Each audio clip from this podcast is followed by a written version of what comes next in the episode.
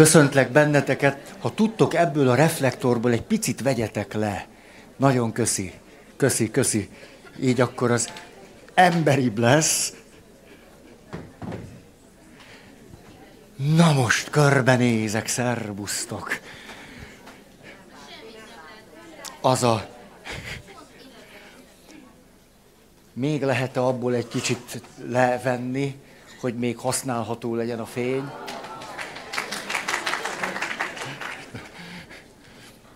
A...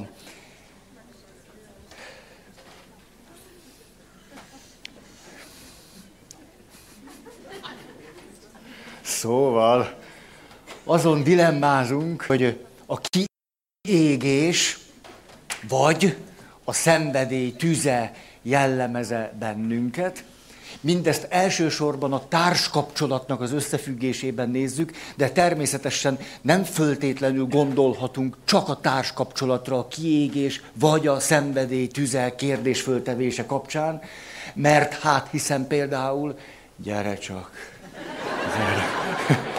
de milyen csókos helyed van. hanem természetesen ez, hogy szenvedéllyel, és nem kiégetten, éppenséggel nagyon sok szerepben, nagyon sok helyzetben fölmerülő dilemma, hiszen emlékeztek a kimagaslóan eredményes személyeknél derült ki a kutatási eredményekből az, hogy az jellemzi őket, hogy egyszerre szenvedélyesek és kitartóak. És nem a társkapcsolatra vonatkozott a kutatás, hanem egyáltalán az eredményességre a saját területükön. Vagyis kiégés, vagy a szenvedély tüze, de most maradjunk a társkapcsolat berkein belül, és akkor arról beszéltünk nagyon sokat, hogy vannak örökérvényű igazságok, és vannak örökérvényű dilemmák. És ilyen örökérvényű dilemma az, hogy biztonság az egyik helyen, és éppenséggel fölfedezés, kockázat, újdonság á, a másik helyen. Tehát itt egy hömpölygő szimfónia. Ez az, jól, jól mondom, egy hömpölygő szimfónia sok felvonásban. Wagner. Nem szimfónia, ópera. Hömpölyög, hömpölyög. Külön ember kell, aki azt bevállalja. Ez, ez van az egyik helyen. Másik helyen rock and roll valami olyasmiről beszélünk, hogy hogy lehet úgy csinálni, hogy a szimfónia is ugye legyen áradjon Beethoven vagy Mozart, és legyen zúzás és rock and roll. És persze, akkor bármelyikőtöknek lehet olyan döntés, hogy köszönöm szépen, nekem a rock and roll nem kell. És akkor szépen el vagy Mozarttal. És olyan is lehetséges, hogy valaki azt mondja, élek, halok Beethovenért. Ah, hát szóval az a kilencedik szimfónia. Na, hát azért az már valami. És hát amikor ez így fogával, így, így, na jó van, na maradjunk már emberek.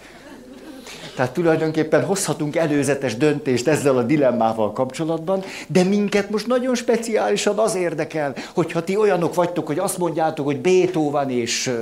Na, ACDC? Azt mondom, azt már ne. De hogy na akkor veletek vagy velünk mi van, hogyha mind a kettőre azt mondjuk, hogy igen. És akkor ezt így fogalmaztuk meg, hogy tartós kapcsolatban, elkötelezett társkapcsolatban, ami akár egy szentségi házasság is lehet, tartós, hosszú távú kapcsolatban, azt mondjuk, hogy elköteleződés és hűség és kitartás és, és, és lehetséges a szenvedély. A szenvedély föntartása. És rögtön a kiégéssel összefüggésben szeretném fölszabadítani magunkat itt, hogy azért, amikor mondjuk végig tolnak egy rockkoncertet a bőrgatyába, azért másnap alszanak délig. Tehát mikor arról, hogy megy a zúzás éjszaka, akkor azért na. Tehát mikor arról beszélünk, hogy a szenvedély tüzének a föntartása, hogy nem valamit idealizálni akarunk, vagy naívan hozzáállni, hogy akkor az mindig hatalmas lángon ég, és mindig ugyanazon a hőfokon van hanem hogy olyan is van, hogy ez a rész is elérhető. Na, erről beszélünk nagyon. Nem akarok ismételni, hanem inkább új témát hozni az összefüggésünkre vonatkozóan. Ez pedig az, hogy, hogy És mondanék egy történetet, ezt a történetet sok-sok évvel ezelőtt már elmondtam nektek, Valós történet. Volt egy fiatal srác, körülbelül volt 20 éves, fiatal egyetemista. És fiatal egyetemistaként az történt vele, hogy egyik éjszaka, és másik éjszaka, és következő éjszaka, és és, és, és, és elkezdett két életet élni. Az egyik élete volt éjszaka, a másik élete volt nappal. Most úgy csinálom, hogy megcserélem a színeket. Ez van nappal, nem van éjszaka. Nappal egyetemista volt. Ben volt a nagy előadóba, és ott hallgatta a nagyszerű előadásokat, és készült, és ZH-kat írt, és készült a, nem tudom, a fél évre, és akkor levizsgázott, és... Ez volt nappal, és természetesen volt anyukája és apukája, akikkel kapcsolatot tartott, és néhány barátja, na nem ragozom. Igen ám, de egyébként, mikor egyedül volt, akkor hm, rászokott a pornófilmekre. Rá is szokott. Te rászokott, akkor úgy, az van, hogy most már ez kevés, ez már olyan unalmas, ez már nincs benne semmi új, ez nem tudom. Akkor szextelefonok, chat-chat, prostituáltak, és volt 21-22 éves. És ez az, az történt a sráccal, hogy bennült az egyetemen, nagy előadó persze, mondjuk statika óra, és tanár éppen elmondta, hogy olyan erősnek kell lennie a ház falának, hogy elbírja a tetőt. Ez egy alapvetés. Tehát látjátok, hogy ez most ha előkerült a statika, akkor mondjunk is valamit. És ez a srác, mert hogy egész, egész éjszaka a másik, másik életében és a másik világban volt, persze, hogy kifáradt. Mint a nagy zúzásban a rock and roll. És elaludt is így. Ezt csinálta, miután nem aludt egész éjszaka, és mellette ült egy osztálytárs nője. És az osztálytárs nője hülyeségből, mert hogy már egy föl-föl horkantott az alvásból, így megbökte, és bemondott valami szextelefon számot, hogy mit tudom én, hogy van, nulla, nulla, vagy nem tudom, hogy van. De olyan nagyon, hogy ez annak a száma. És hát a fiú pontosan tudta, vagy a srác. És képzeljétek, az történt, hogy hülyeségből ez a lány semmit nem tudott erről a két világról és két életről, amit ez a fiatal srác élt. Semmit nem tudott róla, hülyeségből csinálta. És hogy bemondta, hogy mit tudom én, mi nulla-nulla, emel díjas, ez a srác egyszer csak pszichózisba esett. Pszichotikus lett. Be kellett vinni a pszichiátriára. A kérdés, hogy miért? Azért kellett bevinni, mert ő úgy élte az életet, hogy ez itt volt, ez ott volt, ez volt a nappali része, ez volt az éjszakai része, és ő abban, abban élt, na mondjuk, tessék, előadásé mindent. És ő abban élt, hogy egyszer itt vagyok, és egyszer ott vagyok. És egyszer ott vagyok, és egyszer itt vagyok, és ezt a kettőt önmagában nagyon világosan megkülönböztette. De amikor a lány beszólt neki, és azt mondta, hogy emel díjas, Ebben a pillanatban ez a két világ, amit ő nagyon világosan külön szedett magában, és külön is élte meg, ez a válaszvonal eltűnt, és benne a kettő összekavarodott. Lehet-e ezt egy picit lejjebb venni? Nekem, engem zavar, túl hangosnak érzem. Ti jónak érzitek? Nektek jó. Akkor nekem kell szenvedni, értem. Ez a dialektika ma este. Igen, úgy érzem, hogy majd meg kell szoknom. A, azt mondta a pszichiáter, aki beszámolt erről a, az esetről, ezt a kifejezést használta, hogy az agyában minden összekuszálódott, és lett belőle egy saláta. A srác hónapokig volt a pszichiátrián, Mert amit ő megcsinált azáltal, hogy ezt a két világot magában külön választotta, és mind a kettőben külön-külön tulajdonképpen egy másfajta életet élt. Itt is élt valahogy, és ott is élt valahogy. Azt lehetne mondani, és ezt a kifejezést akarnám mondani, nem kettős életet élt, hanem két életet élt. Élt így, és élt úgy, és a kettőt a világ értse keverte össze, nem is gondolt, hogy a kettő érintkezik egymással. De a beszólás miatt ez a két világ egyszer csak találkozott benne, már tarthatatlan volt azt gondolni, mert nappal mondja neki ez a nő, hogy emel dűjös. Hónapokon keresztül tulajdonképpen az történt, hogy egyáltalán a normalitásához ez a fiú vissza tudjon térni, azzal, hogy a nappali részével rámerjen nézni az éjszakaira. Mert ha az éjszakaiban nem veszek tudomást a nappaliról, akkor tudok úgy működni. Hát csak ez van. Itt ez egy külön világ, külön szabályokkal, külön morállal, minden, minden külön van. De hogyha innen rá kéne nézem, hogy egyébként nappal milyen ember akarok lenni, vagy mit gondolok a jövőmről, hát akkor nem tudnék már itt maradni. Ha innen néznék oda, és a kett... Ú, akkor mit csinálok? De a kettőt elválasztom, akkor itt egész önfeledten tudok egy rendes diák lenni, aki készül az éhákra, és szigorlatozik, és megy előre, és meg tudom csinálni, mert erről nem veszek semmi tudomást. És a másik oldalban tulajdonképpen gátlástalanul tudok ebben az éjszakai világban lenni.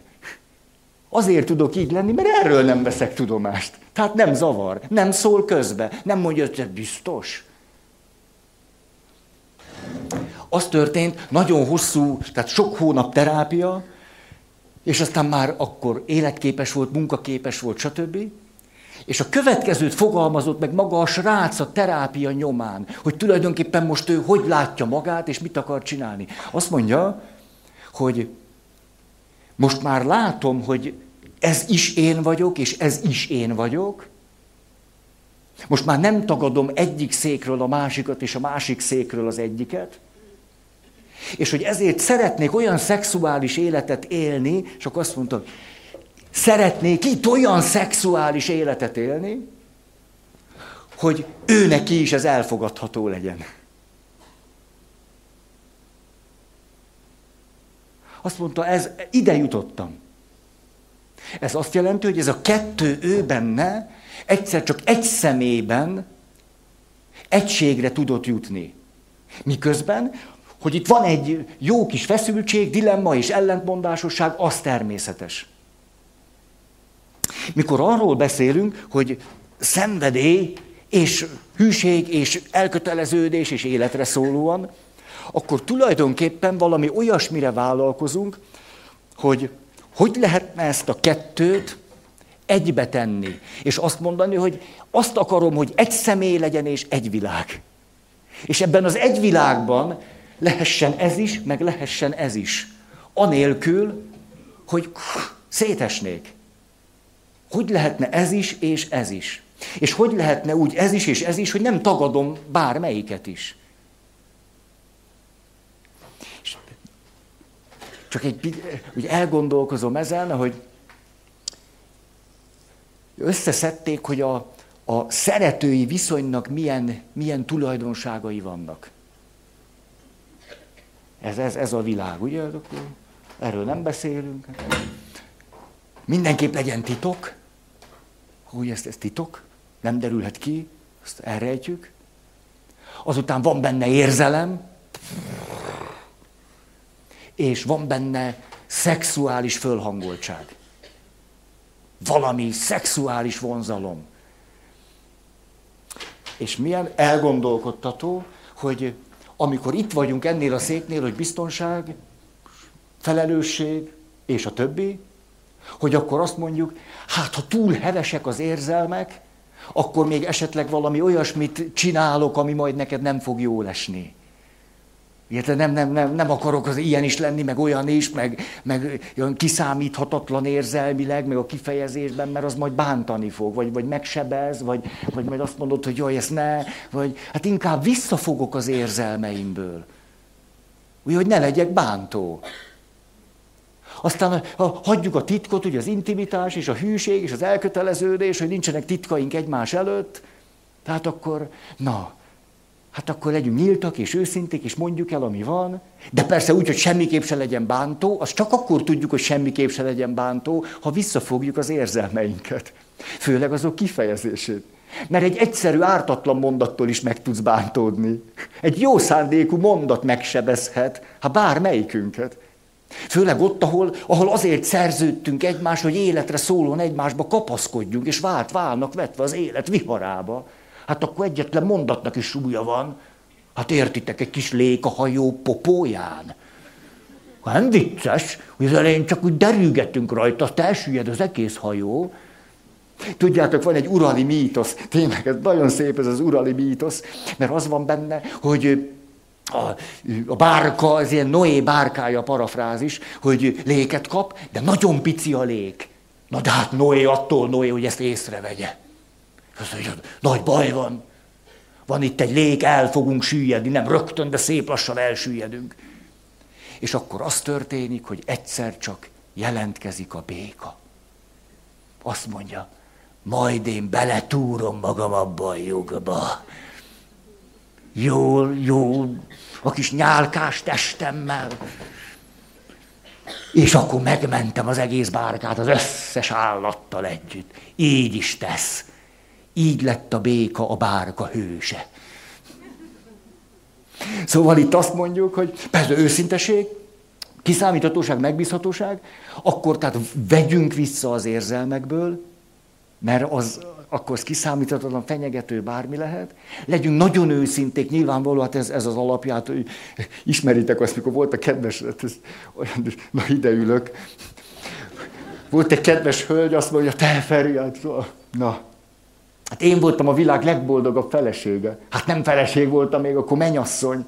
Jaj, ezt elmondtam nektek nem olyan régen, és mentem a villamossal, és olyan nagyon boldog voltam. És hát arra gondoltam, hogy hát, hogy nem csak hogy a világ legboldogabb nője vagyok, hanem, hanem hát, hát szóval ez, ez olyan gyönyör, és itt ül mellettem Dezső, és hogy majd szólok. Na, ugye, hogy hangos? És a, hogy, itt ül Dezső, és én azt szeretném, hogy ne egyedül éljem azt meg, hogy, hogy, hogy ennyire boldog vagyok, hogy, hogy a Dezsővel együtt, és akkor odafordultam a Dezsőhöz, és mondom neki, te Dezső, Dezső, hogy te, te mire vágysz most? És akkor a, a Dezsőm azt mondja nekem, hogy, hogy őszintén. És erre én azt mondtam neki fiatal megyasszonyként a tavaszi villamoson, hogy hát hogy máshogy, mint őszintén, hát egy életen át akarunk együtt élni, hűségben, jóban, rosszban, nem lettek titkaink egymás előtt, csak én, meg te. Na, ezt mondtam neki, és ő nem is értette, hogy ez hogy, de jól esett szenvedélyesnek lenni, és a többi. És akkor az én Dezsőn végighallgatta, nagyon türelmes volt, és akkor azt mondja, hát ha őszintén, hagyná egy kicsit békén. Hát őszintén ez van. És képzeljétek, hogy tíz évvel később jött a feleség és a férj, akkor már tíz éves házasok voltak három gyerekkel, akkor mondta el a nő ezt a történetet, hogy vele esküvő előtt ez lejátszódott, mert nyáron volt az esküvő, és ez tavasszal történt, és azt mondja, most ezt a történetet egészen másképp látom. Mert amikor ott két hónappal az esküvő előtt a vőlegényem azt mondta, hogy hagyná békén, akkor egy világ omlott bennem össze, most pedig azt gondolom róla, de nagyra értékelem, hogy nem csapott be. Hogy én tudtam, hogy ő egy befelé forduló alkat. Hogy nem szól ez arról, hogy nem szeret engem, hanem ő neki a villamoson, ami még nem fonódik, mert régebbi történet, csak úgy megyen, és hogy csak úgy siklik azon a sinen, hogy ő neki a legjobb, hogy nem kell beszélni. Csak úgy néz ki a fejéből, és nézi a madarakat, a suhanó házakat, és, és ennyi. Tehát akkor visszaülök ide. Tehát azt mondjuk akkor, hogy, hogy csinyán nagyon az, az érzelmekkel, mert egy ártatlan megjegyzéstől léket kap a bárkánk. Titok az semmiképp. Őszintén. Az erotikus vonzalom pedig, a szenvedélyesség pedig talán a legfenyegetőbb. Mert ha esetleg valami olyasmit találok mondani, vagy csinálni, vagy mutatni, hát na, abból aztán mekkora balhé lesz. Hogy a, mit gondolsz majd, hogy én minek nézlek, mit gondolsz, hogy én mit csinálok, hogy te hogy dázol, hogy... Hát ha, ha ja, erotikának a kultúrájában, az intimitásnak a bensőségességében válunk igazán sebezhetővé. Hát hol máshol, ha ott nem? A szó szoros értelmében mesztelenek vagyunk. Hát már aki ezt úgy csinálja, mert lehet... Ne korlátozzuk a szexuális életnek a szépségeit. Hát ott vagyok a legkiszolgáltatottabb. Hát akkor ott aztán tényleg nem mindegy, mit csinálok, hogy mondom, hogy. Ezért inkább ott is legyen egy olyan, hát egy olyan biztonságos szex, ahogy erről múltkor beszéltünk. Legyen, inkább legyen úgy, hát nem éri meg. Na, magunk között szóval le is jövök. Hát nem éri meg. Hát 50 évet leszünk együtt. Érted? 50 évet. Most beszólok valamit, csak úgy a... Hallgathatom 49 év, 8 hónapig, hogy azért kicsi kiszámíthatatlan marad az életben, de hogy akkor... Hogy ez hogy mondhattad ezt, és ezt nem is...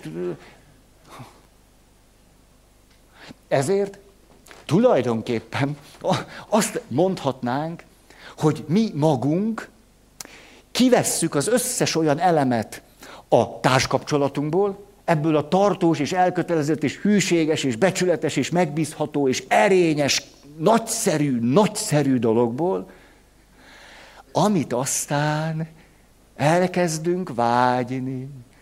És azt mondjuk, hát itt nyilvánvalóan nincs.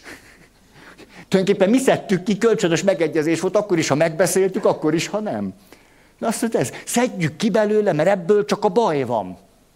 Nem lehet kislék, azt se engedhetjük meg. Nem akarok megsérülni. De, mert szeretlek, meg bántani se akarlak. Ezért visszafogom magam. Ezért legyen inkább minden itt is nagyon, nagyon kontrollált. Jó, hát persze nem olyan, de na, csak elkezdjek a verkli. Nem, az csak van valami. Igen ám, de akkor egyszer csak ott az érzelmek a kifejezése, a szenvedély tüze, ott az erotikus vonzalom, és ott van a titok, ami az ember fantáziáját mindig is izgatta. Titok. Ugye azt akarjuk, hogy egy gyerek valamit megcsináljon, kezdjük el tiltani. Előbb-utóbb megcsinálja. Kisfiam, minden szekrényt nyugodtan kinyithat, kinyithatsz a lakásba, ezt az egyet nem, ez apáé. Csók a család. Hát ha biztosak akarunk lenni, hát emlékszem kisfiúként, eh, hogy is mondjam, vadász körútra indultam mindig karácsony előtt két héttel. Megvan nektek is, te lányként is csináltad. Jaj, de jó! Hát most egy mély vonzalmat érzek. De nem, de hogy félreértsd, ez csak aki... Ez, egy ilyen, egy lány is. Na, látjátok.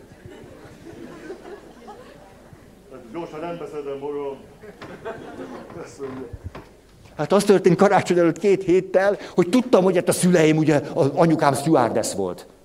Apukám pilóta, ha nem úgy volt, hogy beosztották szépen, azt megvették az ajándékot, mikor éppen otthon voltak, ugye akkor gyorsan valamit beszereztek.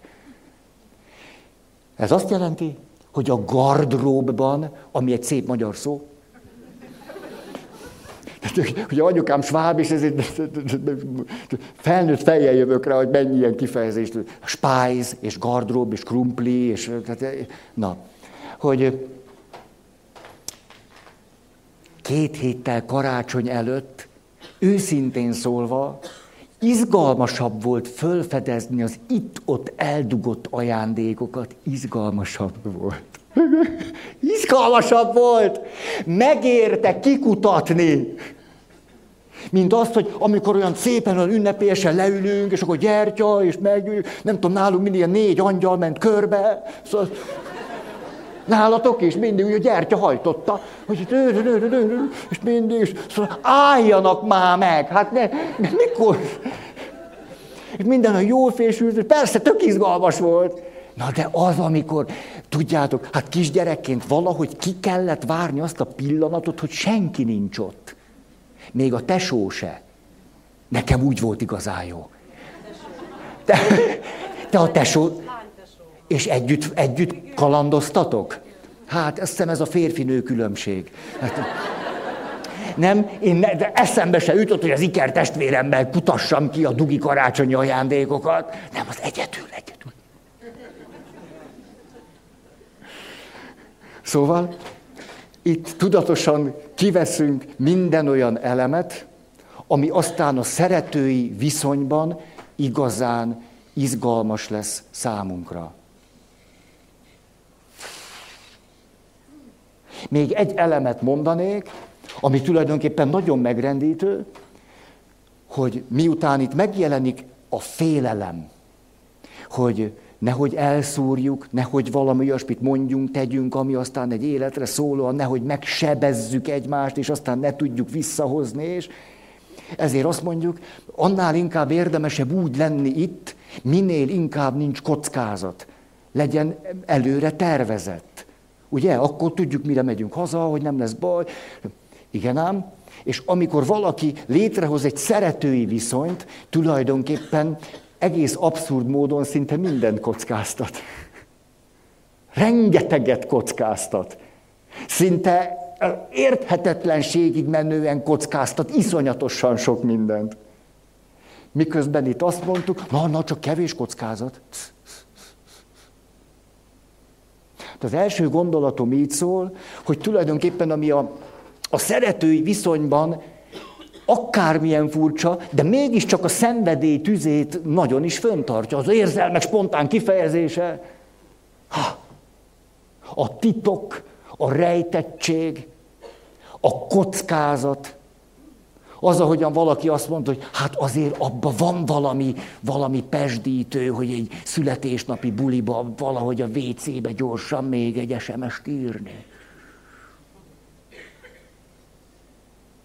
Ezt mondta. Tehát innen kiszedjük, és eltelik öt év vagy tíz év, és itt négyzetre elmeve megcsináljuk az összeset.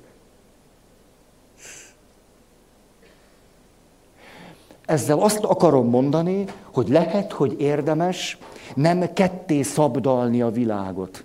Erre a világra és arra. Mert ha gyökeresen ketté szakítjuk a világot, akkor, akkor a személyiségünknek egy részét itt megéljük, a másik része meg jó, egy ideig bírja, és utána azt mondja, hát miután itt nem kapok enni, semmit, nincs semmi, hát akkor úgy tűnik, hogy ez csak abban a másik világban lehetséges. Ott kaphatom meg, és ott élhetem meg. Hát akkor, akkor ide kell jönnöm. Hát ott nem kapom meg, tehát akkor ide kell jönnöm.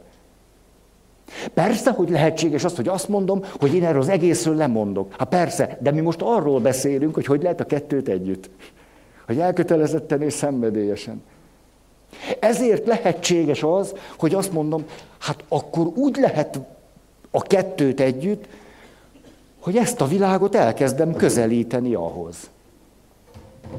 Hát akkor közelebb kell, hogy kerüljön ez a világ amiben a szenvedély van, a titok, a kiszolgáltatottság, a sebezhetőség, az érzelmek kifejezése, erotikus áramlások, hát, hát akkor, akkor úgy tud egy lenni, hogy ezt közelebb engedem magamhoz. Mi lesz ennek a következménye? Két dologgal föltétlenül ö, szükséges ilyenkor megbarátkoznunk. Az egyik a félelem. A félelem. Mert innen száműztünk minden félelmet, Ugye, nehogy aggódnunk kelljen a társunkért, a kapcsolatért. Ott viszont rettegünk, hogy lebukunk. Akkor így csináltuk meg. Itt nulla százalékot, meg száz százalékon rettegünk, mikor úgy hirtelen eszünkbe jut, hogy úgy, úgy mi lesz, hogyha na. És akkor azt mondom, jó, akkor ide beengedek valamennyi félelmet. Annyi félelmet, amennyi, na, amennyi tartható, bírható. Kezdem a, annak a félelemnek a kultúráját elfogadni és megélni, ami a szabadsággal együtt jár. Nem kell több félelmet megengednünk, csak amennyi a szabadságból eleve következik. Vagyis abból, hogy te szabadon mondtad azt, hogy velem akarsz élni, és bármikor mondhatsz mást is. Az más, hogy nem akarsz, vagy nem fogsz, de mondhatsz. Vagy az, hogy én azt szeretném, akkor azt mondom, te, ó, te, most legyél te, ó, jaj, jaj. Naj, ne legyél olyan messze, te kis huncut. Haj, tudom, hogy te is azt akarod. Mikor ez, ez van, és azt mondom, ide figyelj, hát Szóval az erotikus fantáziáimnak könnyebben tudsz a tárgya lenni, hogy néha úgy, úgy, úgy meg, megbillegteted magad otthon.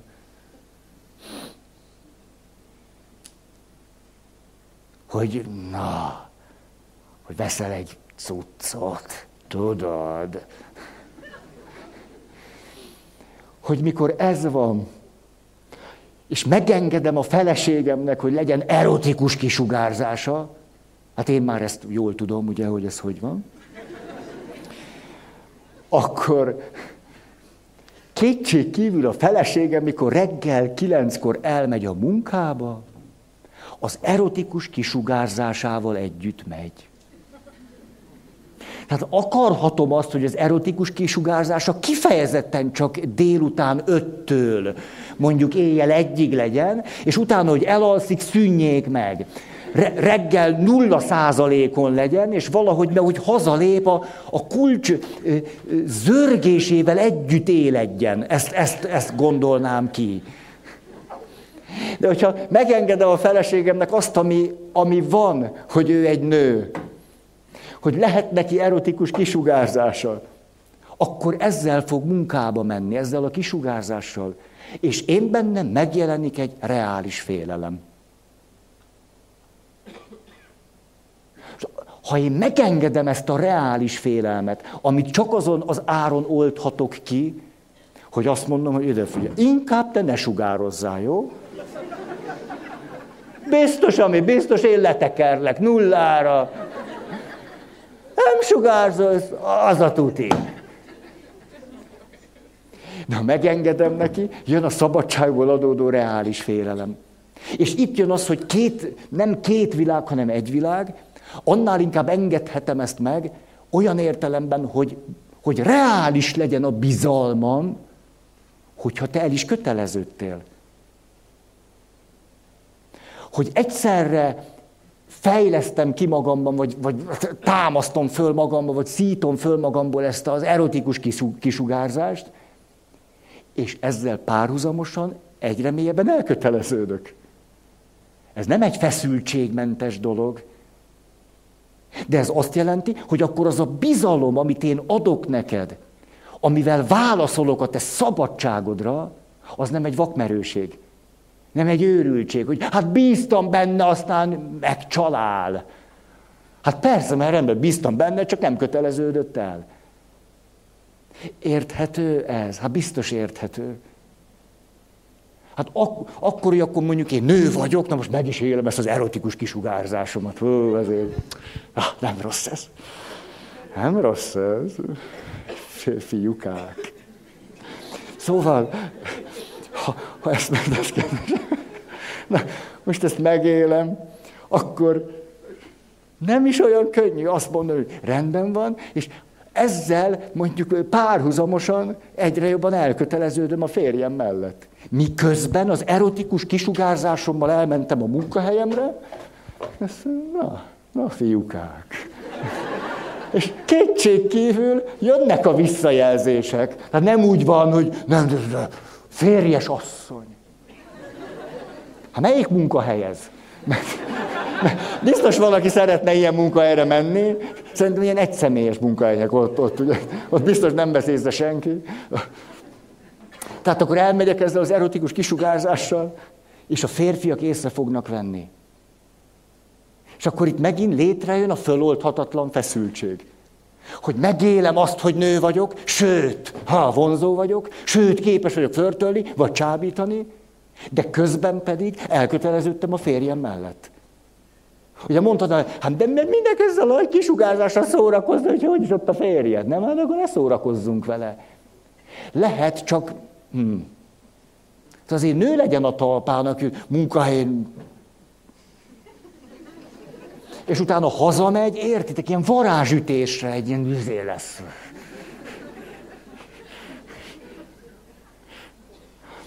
Szóval, ez volt az első gondolat. Most itt körbejárok, és iszom egy kis kólát. Olyan, úgy szeretném néha, hogy három kezem legyen. Na látjátok, hogy ez hogy megy így. így.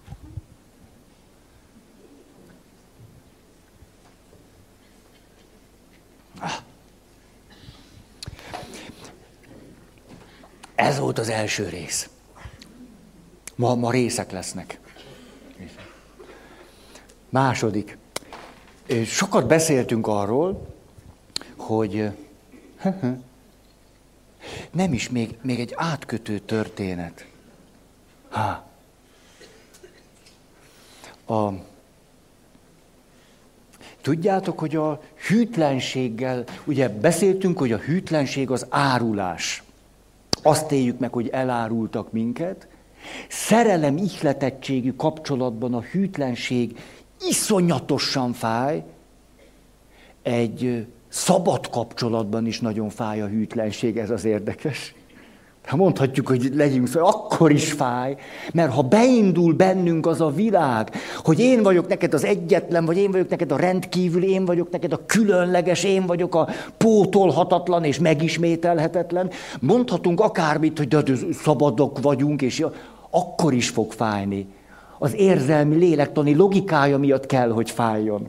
Attól függetlenül, hogy milyen keretek között vagyunk. Hogy azt tudjátok, hogy, hogy a, a családból nem csak a, mondjuk a hűségnek, meg a szeretetnek az alap logikáját hozzuk. Például, hogy vannak vágyaim, és akkor anya jön, és akkor megszoptat, és megetet, és tisztába tesz, és ringat, és büfisztet, és megnyugt. Hát ez jó. Hanem tulajdonképpen azt is, hogy szeretném, hogy az anya az enyém legyen, és nagyon úgy tűnik az élet elején, hogy ez többé-kevésbé sikerül is, de aztán föltűnik a színen apa. És óvodáskorban, ami a pszichoszocioszexuális fejlődésnek egy kiemelkedő korszaka, egyszer csak ráébredek arra, hogy én anyát akarom. Ugye a szerelemben is így van. Nekem ez a nő kell. Így. Igen ám, de akkor átélem oviskorba, akkor 6-7 éves leszek, hogy újból és újból pofára esek, mert anya azt mondja, hogy nem, Lacika, vagy már nem aludhatsz itt. Ne kéreckedj ide. Ez apa meg a mi ágyunk. De én anyát akarom elvenni.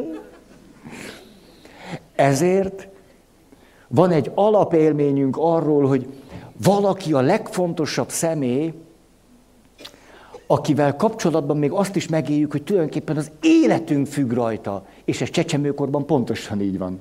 Az életünk függ rajta. Hogy ez a személy, ahogyan kezdjük kinyitni a szemünket, valójában hűtlen. Elárul engem apával. Hát nem csak a szeretetnek az alapélményét hozzuk a kisgyerekkorból, hanem az árulásét és a pofára esését is. Ezért van bennünk egy ősi rettenet, miután a szerelem miatt az anya csecsemőkapkája eleven lett bennünk, hogy na, beteljesedhet valami abból, aminek az alap tapasztalatát, hiányát vagy vágyát hordozzuk, hogy egy személyben valaki mindent megad, és ezzel együtt törvényszerűen meg kell jelennie a félelemnek hogy mindez bizony elveszthető, mert ez is az alaptapasztalatomhoz tartozik. Hogy egyszer csak anya azt mondja, hogy nem. És tudjuk, hogy a személyiség fejlődésünkben a dilemmát nem úgy oldjuk föl, hogy addig fondorkodunk, míg anyukánk azt mondja, tényleg Peti, most már 7 éves vagy. Ez elég komolykor. Tudod mit? Elválok apámtól. Úgy látom, te vagy az igazi. Hozzád megyek, és még egy picit várok.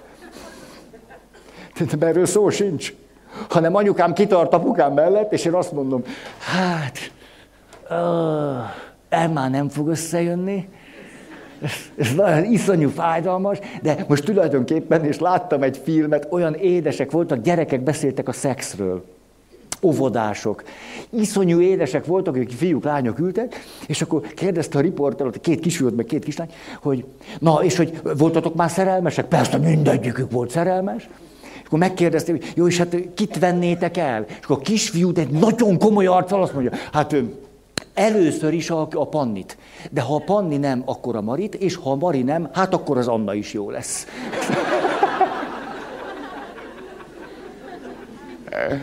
Ezt mondta, de nagyon komolyan.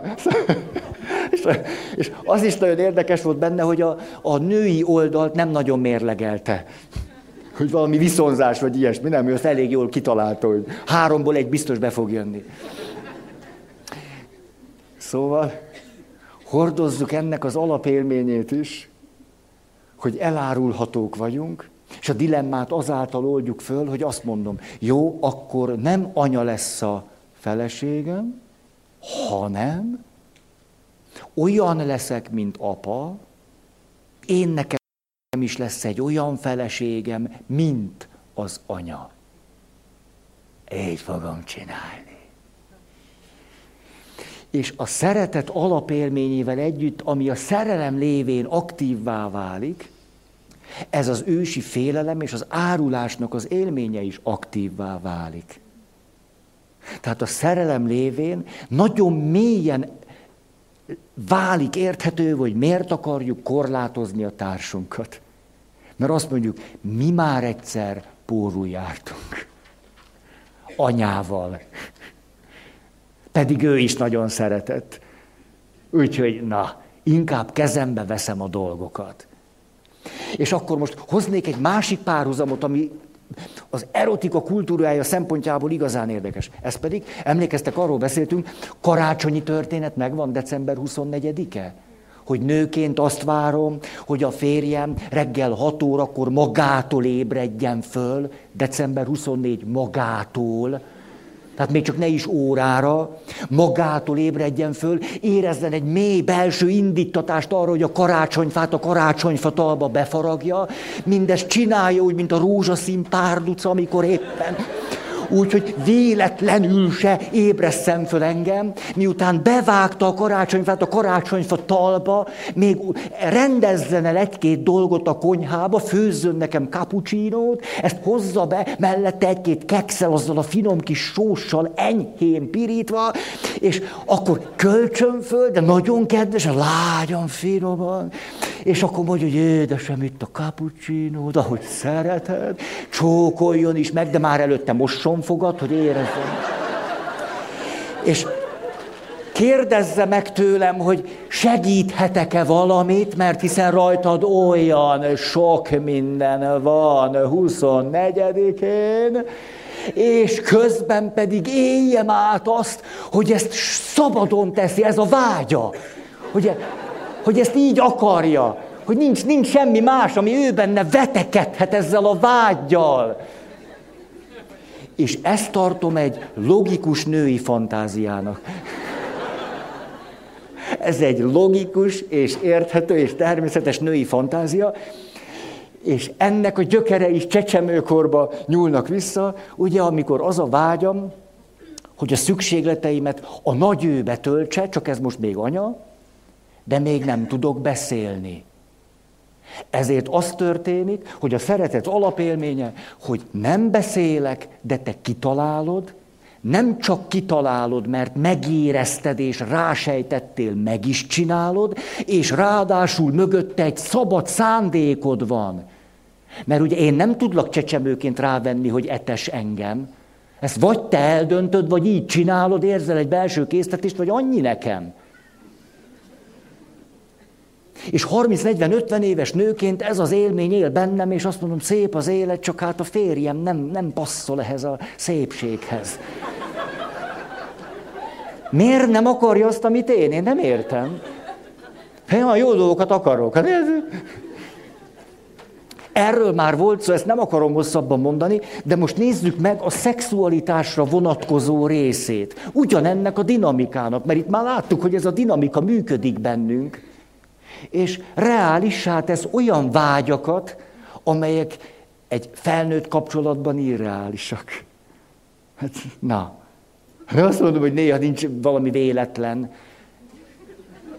Hát a férjem mondjuk egy ilyen durvább alvászavarral esetleg, aztán most mit csináljak, már öt, öt óta, mi, mit csináljak, és egy óra után, jó, hát végül is úgy is csinálok magamnak kávét, hát adok neki egy kapucsinot. Tehát, na ilyen, a bolygók ilyen szerencsés összeállása lehetséges. Hogy van ez akkor a szexualitásra vonatkozóan? Itt is megjelennek a mítoszaink. Az első mítosz az így szól, hogy hát,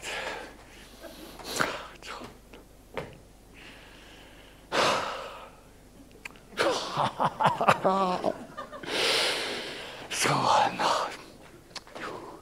hát most jó. Szóval tudjátok, milyen a jó szex. Tudjátok ti azt? most ezt, ezt, most ezt átélem erősen. Hogy ezt emlékeztek, azt, hogy na, na mindegy, tehát azt,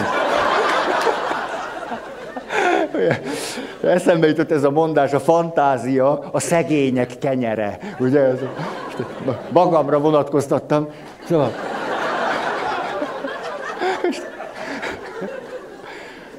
Szóval akkor csak úgy, úgy szeretném, ha rá is hangolódnátok, tudjátok? Nem, úgy ülünk, és akkor na a szex, és a... Na, na, na, na, na, na, na. Azért valami előjáték. Valami, hogy kicsit úgy, úgy, úgy... Na, ez nem lehet... Na. Hanem úgy, úgy hangolódunk, úgy... Na. Először csak úgy nézzük egymást.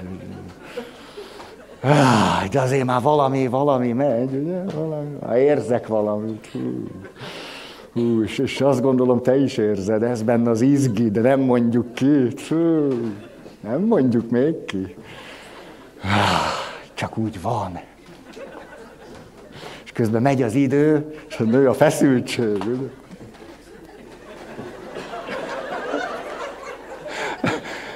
Jó, nem, nem, tudom, hogy jegyet vettetek, tehát hogy... Hát, hogy előbb-utóbb elkezditek úgy percre lebontani, hogy most hány forintért csináltam én ezt nektek. Szóval három dologról van szó. Az egyik, legyen spontán.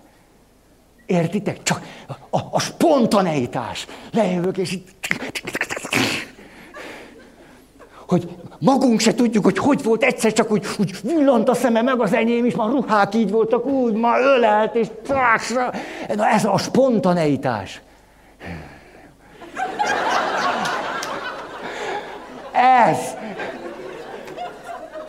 Na ja, 26 éve vagyok házas. Milyen spontaneitás, Margit.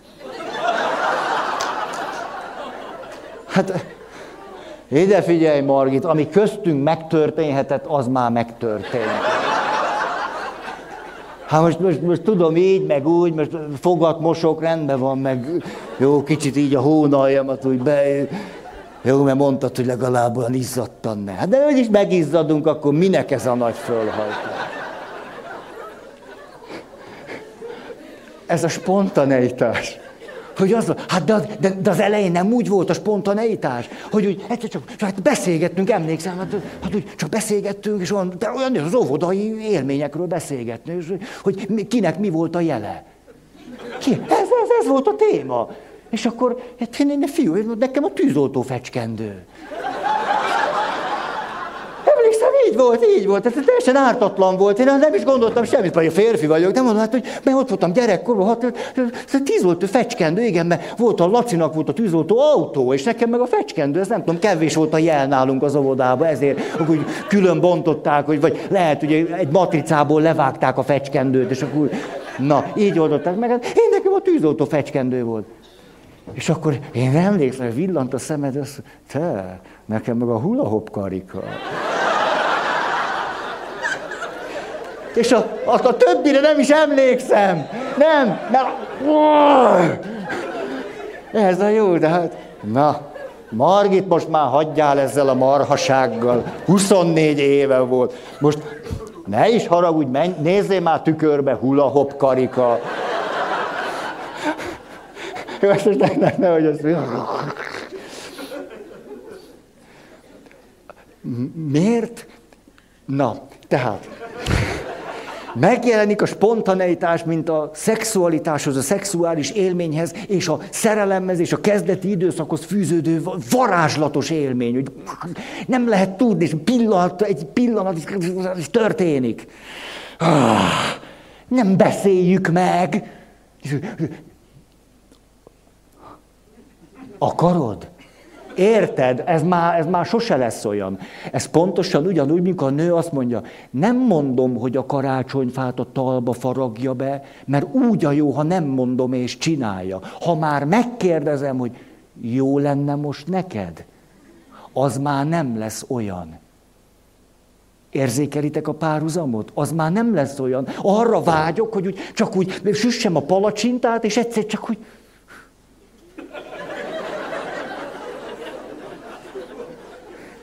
Spontán. Mert úgy az igazi. Ha már kérem, nem az igazi. Ha nem spontán, nem az igazi. És megvan nekem az élményem, hogy az, hogy tudtunk mi spontánok lenni. Na. A, megígérted, hogy nem beszélünk róla. Az az volt. Tehát az első a spontaneitás.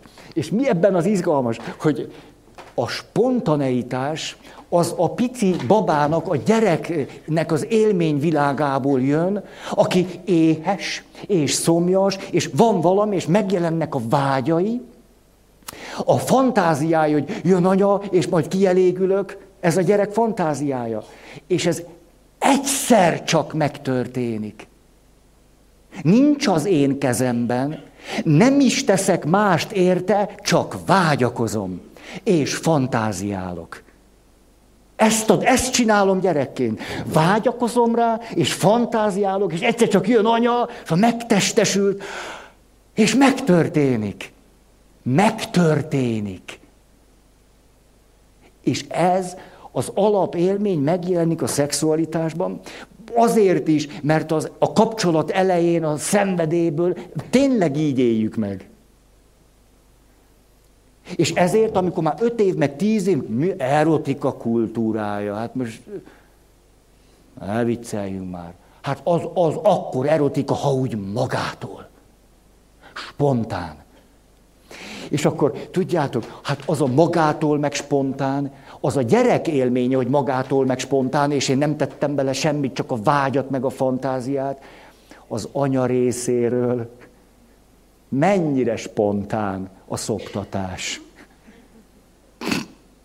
A popó kitörlés, mennyire csak úgy megtörtént. Hát az, hát az nem csak úgy megtörtént, hanem 185. pelenka a hónapban. Na jó, most plusz pénzt kell kérnem apától. A szülő részéről nem spontán, az én részemről az. Én úgy érzem, hogy nem teszek bele mást. Csak a vágyat meg a fantáziát is megtörténik. És egyébként a szerelemben sem úgy spontán, mint ahogyan azt gondolom a gyerekkori élményvilág fölelevenedése révén. Miért nem? Hát azért, mikor ott vagyunk és beszélgetünk, és hát egész nap rád gondoltam. Hát egész nap a fejembe volt, hát de jó lesz végre, hogy este együtt leszünk. Hát e- ezzel a fantáziával voltam. Tehát Hát annak számtalan előzménye van, ami aztán itt történik. Számtalan. Szóval az első, a spontaneitásnak a megértése, hogy amikor az erotika kultúrájáról beszélünk arról, hogy hosszú távú kapcsolatban a szenvedély tüze, akkor a gyerekkori élményvilág visszaóhajtása az, hogy az úgy legyen spontán, mint ahogyan a csecsemő megéli a vágyaiból és a fantáziájából kiindulva a gondozó személynek a, a vágyai kielégítését.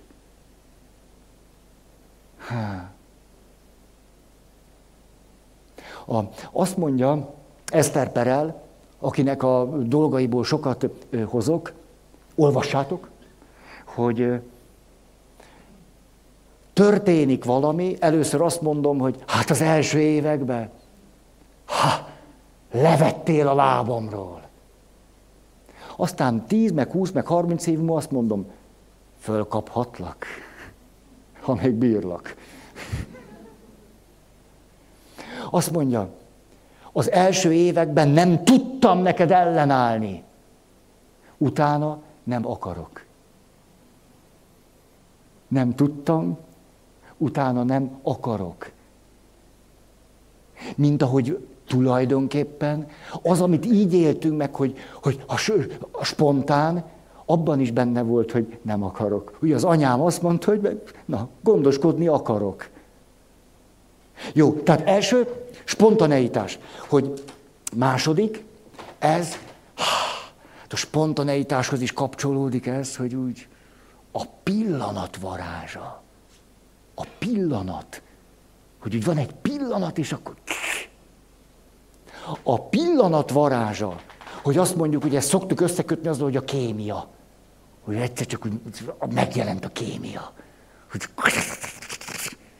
egy pillanat, és akkor a pillanat, elnézést, hogy illúzióromboló vagyok, de hogy mikor a pillanatot kötjük nagyon erőteljesen a szexualitáshoz, az megint a csecsemő élményvilága, ami a szerelem lévén aztán pláne aktívvá válik, ugyanis a pici gyereknek körülbelül óvodás koráig, óvodáskora végéig nincs is idő tapasztalata. Egy gyerek a jelenben van. Próbáljátok meg elmagyarázni a három éves pannikának, hogy mikor lesz karácsony. Ez lehetetlen. Most lehetünk azt mondjuk, hogy nagyon okos vagyok, és elmondom neki, hogy 304-et kell aludni. Ez csak én gondolom azt, hogy ő most megértette, hogy mikor lesz karácsony, fogalma sincs. És az, hogy 304, hogy annyit aludni, mit tudja ő azt? Azt tudja, hogy még messze van. Mint az arhaikus népek, arhaikus népeknél az egyiknél így volt a számolás, egy, kettő, sok.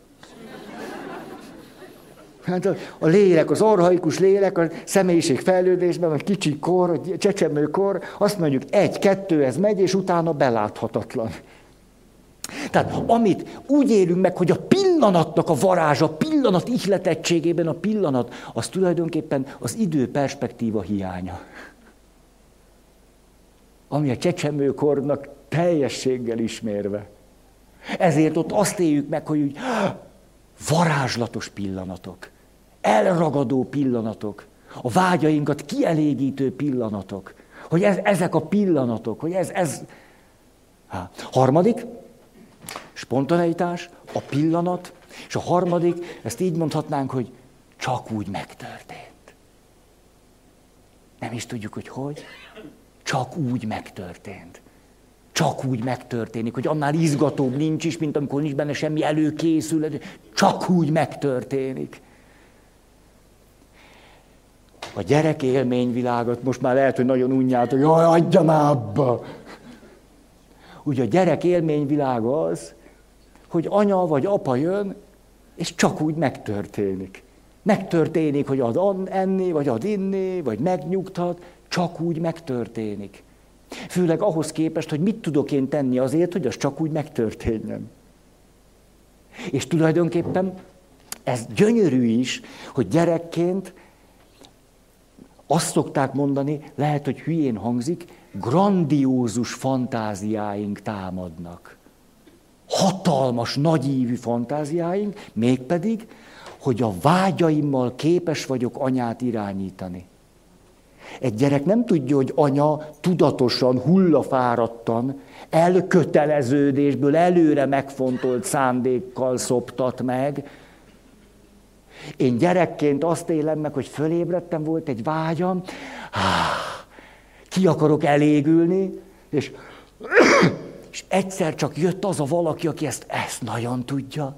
Hú, hú, de tudja.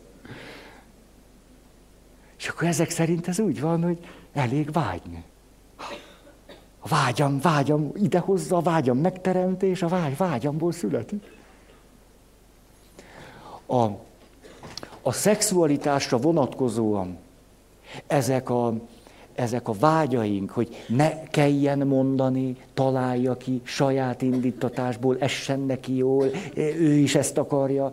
A szexualitásra vonatkozóan ugyanez az élményvilág nagyon nagy hatást gyakorol. Ezért szokott az lenni, hogy nagyon sokan azt mondják, mikor tudatosan elkezdjük ezt a két világot közelíteni egymáshoz. Azt mondjuk, na nem, nem, nem, nem, nem, hát ez így már nem az igazi, ne, hát ez így most akkor tudatosan. Ugye, szokott ez a kifejezés lenni, mert mindjárt azt mondja, dolgozni a szexen, na nem már. Hát ha van valami utálatosabb, hogy dolgozunk a szexen, és akkor, hogy, hogy föláll, azt megtörtént ez egyébként. Jött a házaspár, hogy komoly kapcsolati válságban vannak. És akkor érzékelte ezt a terapeuta, hogy ilyen gyors beavatkozásra is szükség van, azt mondja, hogy jó, hát akkor akkor most egy hét jönnek legközelebb, akkor azt mondanám maguknak, hogy írják össze egy-egy lapra mondjuk 10-15 dolgot, hogy mit szeretnének a házastársuktól kapni. De reális kérések legyenek amiről azt gondolják, hogy a társuk meg tudná adni. Megírták a két listát. Azt mondja a terapeuta, jó, köszönöm szépen, akkor cseréljék ki, egy hét múlva találkozunk, minden nap legalább két dolgot tegyenek meg. Fölállt a férfi.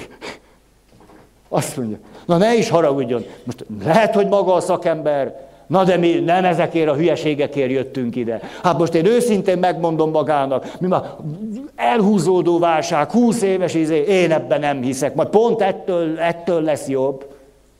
Erre a terapeuta megőrizte a jelen, lélek jelenlétét, azt mondja, uram, van egy jó hírem, nem kell benne hinni. Csinálni kell. Nem kell benne hinni. Meg kell csinálni. De kell, de hogy kell. Ezért most mikor az erotika kultúrája, hát a kultúra éppen arról van szó, hogy a kultúrában nem csak úgy történnek a dolgok, hanem valamit kézbe vettünk. Valamit körbeszagoltunk, megnéztük, ide raktuk, oda raktuk. Kultúra.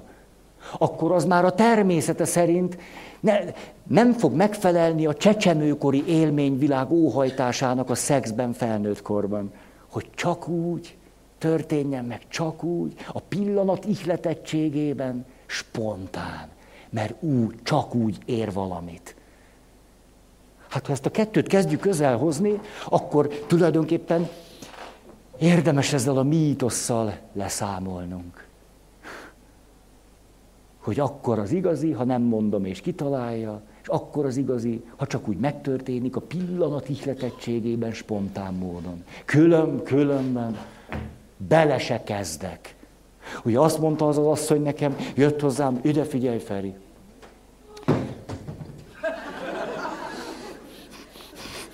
Ez komoly.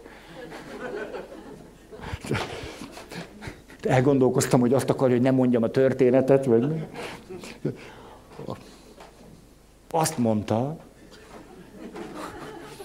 hogy tíz évig kísérleteztem azzal, hogy nem szólok, találja ki.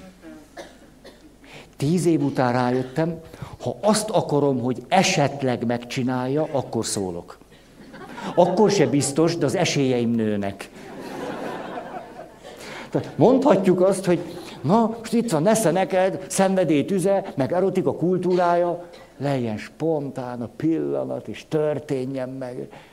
Mondhatjuk, hm, csak akkor ezt a lépést kezdjük el forszírozni, akkor lesz két külön világunk. Ugyanis itt egy tartós, hosszú távú kapcsolatban az már úgy... Hm, hm, hm.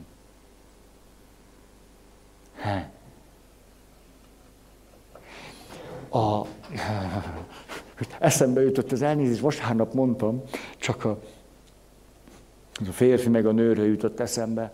Azt mondja a férfi, kihúzza magát, azt mondja, na, én egy rendes férfi vagyok. Ha én egyszer megígértem, hogy a zárat megcsinálom, engem ne figyelmeztessé fél évenként.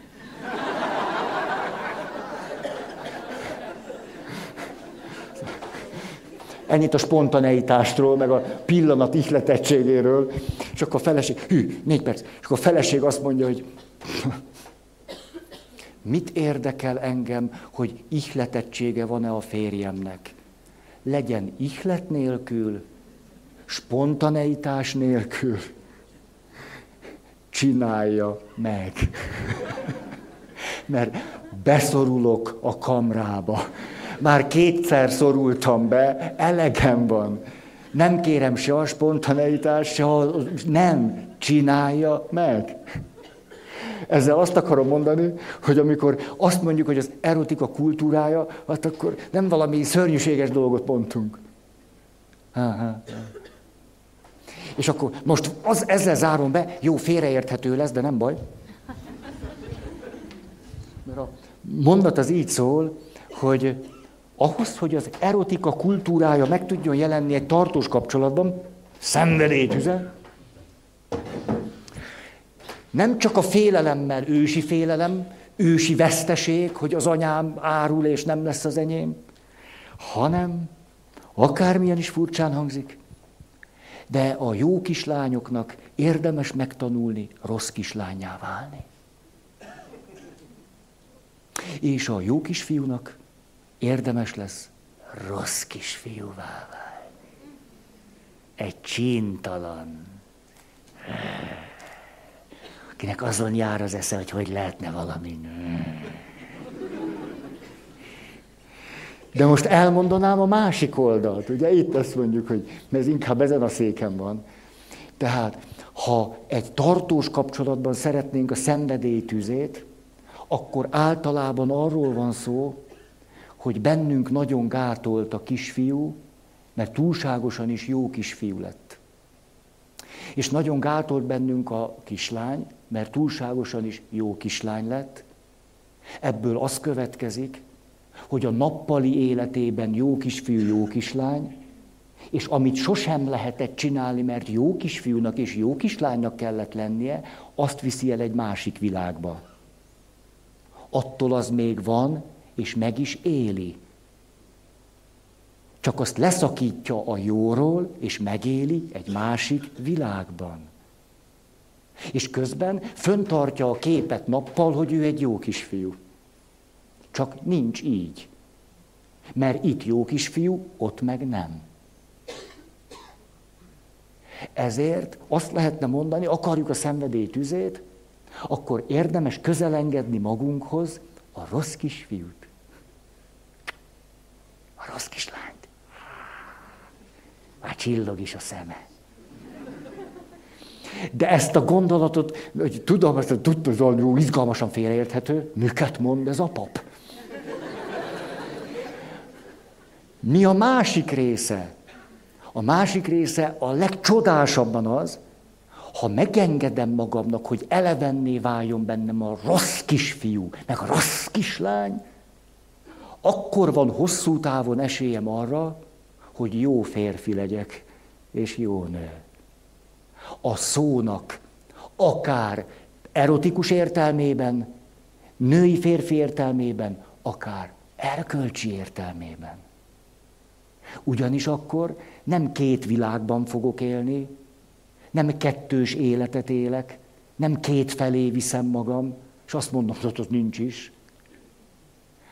A rossz kisfiú és a rossz kislány, ha meg tud jelenni egy hosszú távú kapcsolatban, az az egyik biztosítéka annak, hogy hosszú távon elégedetten tudok lenni, és jó férfi és jó nő legyek. Érthető ez? Mondok egy egész konkrét dolgot, ugye itt mit csinált ez az egyetemista srác? Ugye a szextelefon, chat-chat és a többi.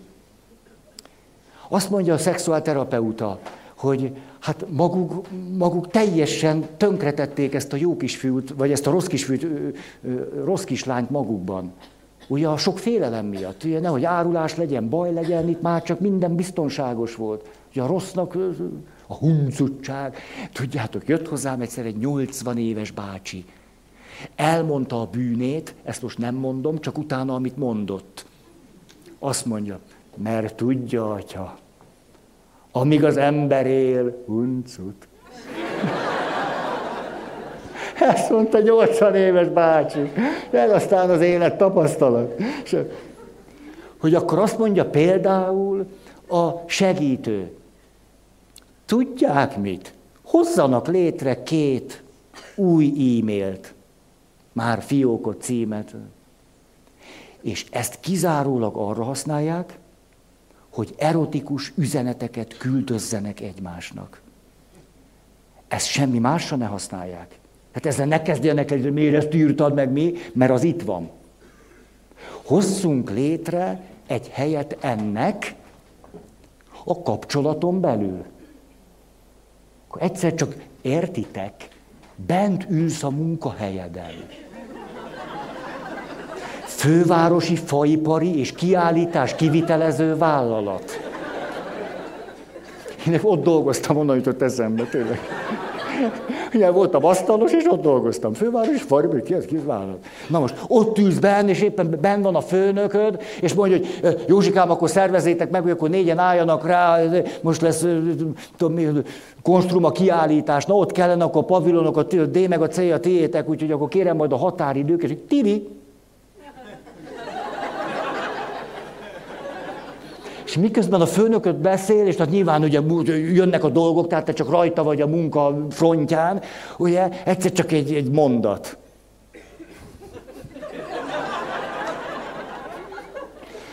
És egyszer csak a munkahelyen megjelenik a titok, megjelenik a szenvedély, az érzések kifejezése az, hogy hát ha én hazamegyek, mm.